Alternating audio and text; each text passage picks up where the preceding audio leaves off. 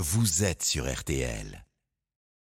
huit heures quatorze, les courses, avis aux parieurs. Dominique Cordier de retour pour les pronostics. Il y a quinté cet après-midi, on vous suit. Dominique, rebonjour. Rebonjour Stéphane, bonjour à tous. Direction Vincennes avec le prix Jean Dumouche. C'est une belle course, un quinté, une course européenne réservée à des chevaux âgés de cinq à dix ans. Ils sont seize au départ. Ma dernière minute porte le numéro huit, s'appelle Fric du Chêne. La dernière fois, quand Fric du Chêne a couru, c'était également ma dernière minute. Ça s'est très mal passé. Fric du Chêne s'est classé troisième, mais il a été disqualifié pour avoir gêné un concurrent. Ici, sur cette longue distance qui va l'avoir, il devrait très bien se comporter. Il est attendu dans les cinq premiers. Je vous rappelle ma sélection. En tête, le numéro six, Fine Colline, que je place devant le seize, Cébélo Romain. Le huit, Fric du Chêne, ma dernière minute. Le onze, Million Dollar Rhyme. Le dix, Fakir du Lauro. Le trois, Marcello Weib.